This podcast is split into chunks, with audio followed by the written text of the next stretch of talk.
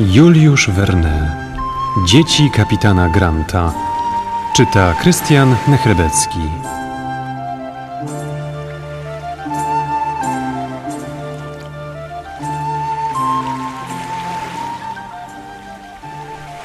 Noc sprzyjała ucieczce. O dwunastej rano okazało się, że przebyli 12 mil w ciągu 12 godzin. Większego wysiłku nie można było wymagać od Lady Heleny i Mary Grant.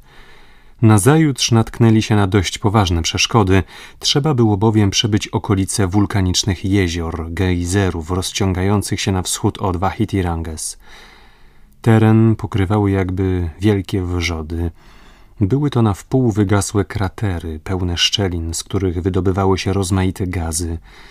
Powietrze było przesycone ostrym i niemiłym zapachem kwasów siarkowych. Cierpienia Glenarwana i jego towarzyszy stawały się coraz straszniejsze i po raz pierwszy jął opuszczać biedaków hart ducha. Wreszcie wlokąc się, pozbawieni energii, wiedzeni przemożnym instynktem samozachowawczym, zupełnie już bezsilni dotarli do cypla Lotin, wrzynającego się w wody Oceanu Spokojnego. Podróżni, idąc wzdłuż wybrzeży, dostrzegli nagle oddział krajowców, który pojawił się w odległości pół mili od brzegu i rzucił się w ich kierunku, wymachując bronią. Wędrowcy przyparci do morza nie mogli ratować się ucieczką, to też zbierając resztki sił przygotowywali się do odparcia napaści, gdy nagle John Mangles krzyknął Łódź! Łódź! Istotnie w odległości dwudziestu kroków leżało na piaszczystym brzegu czółno zaopatrzone w sześć wioseł. Spuszczenie go na wodę, wskoczenie do niego i odbicie od brzegu było kwestią jednej chwili. John Mangles, McNabbs, Wilson i Mulrady wzięli się do wioseł. Glenarvan ujął ster. Obie kobiety, Olbinet i Robert, przykucnęli obok niego. W ciągu dziesięciu minut czółno znalazło się o ćwierć mili od brzegu.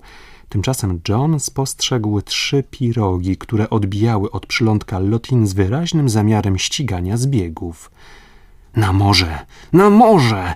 zawołał. Zgińmy raczej w falach oceanu! Czterej wioślarze pchnęli czółno na pełne morze.